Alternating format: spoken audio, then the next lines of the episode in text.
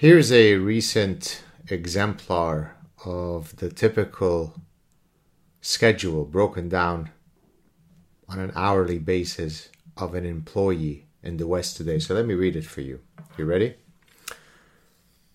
From 8 to 9 a.m., complete a diversity, inclusion, and equity statement that highlights how you are an ally of marginalized groups.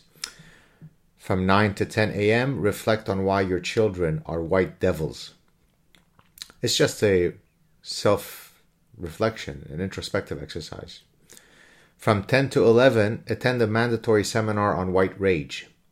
From 11 to noon, attend the mandatory seminar on why all men are toxic.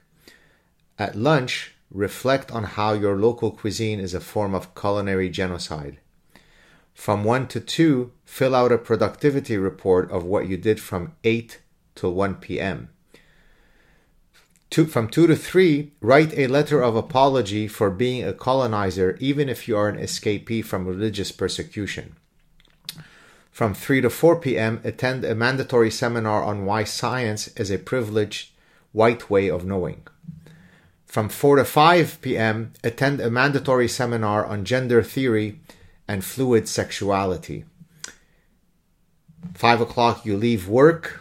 Once you leave work, make sure to use your time at home to discuss why you, your wife, and your children are disgusting colonizers who raped Mother Earth, promulgated white privilege, and espoused heteronormative stereotypes. Now, you might think that during sleep, you are free of the onerous responsibilities placed on your shoulders. No. Finally, make sure to self flagellate when dreaming. There you have it, folks. This is a wonderful template for creating productive, meritocratic societies where individual dignity, personal agency, equality under the law, science, and reason will continue to flourish. Don't worry, they're not coming from you for you. Take care, everybody.